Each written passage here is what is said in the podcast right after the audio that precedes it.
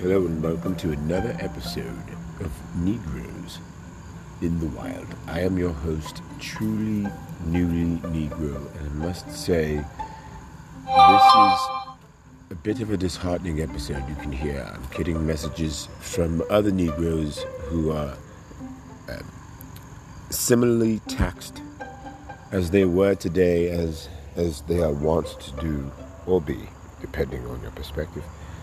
Uh, today, I shall just summarize my interaction for posterity's sake, uh, sake rather, that uh, the event occurred. It is almost so frequent as it doesn't warrant documentation. But as I am an intrepid explorer, I must document even the most minute details. As is my morning routine and has been for some time now, I went down to the river this morning and bathed my toes individually, as is my wont to do, as is my Negro wont to do. Uh, there was an understanding that I had a right of passage, as the people who lived in my domicile had that right of passage. This was communicated to me and understood and indeed upheld.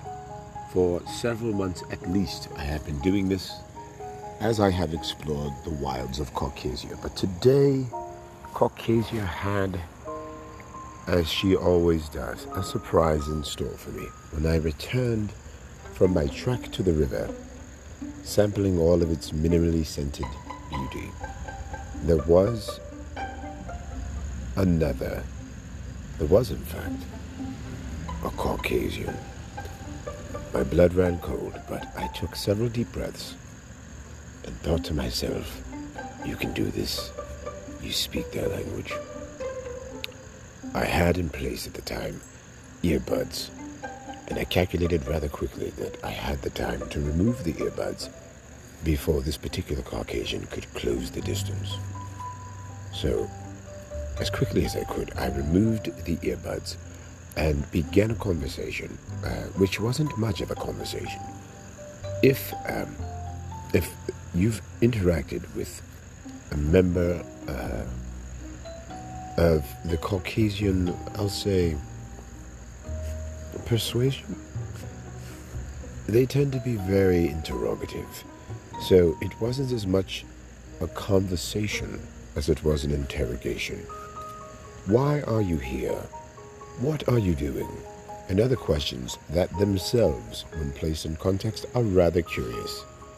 I could, of course, not communicate this to this particular Caucasian. I simply answered his questions and he left. This is a Caucasian, I should note, as I've been in Caucasia for over a year that has seen me on numerous occasions, one might say hundreds, dare I say thousands of occasions, individually, indeed, down by the river, and yet it wasn't until today that he saw fit to stop me and question not only my motives, but my right for being in the place in which I live. It was, it was truly remarkable. And by that I mean, it was so regular, it barely bears mentioning.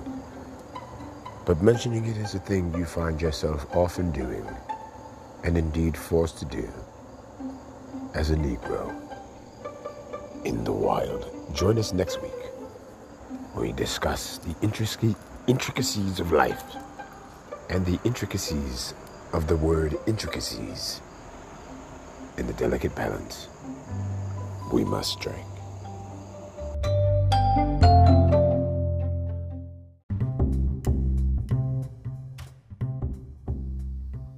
Hey there, this is Drew Ladd, creator of Negroes in the Wild podcast. If you'd like to support this podcast or other work that I do, please follow me on patreon.com slash drew writes stuff. Again patreon.com slash drew writes stuff. Thanks a lot for your support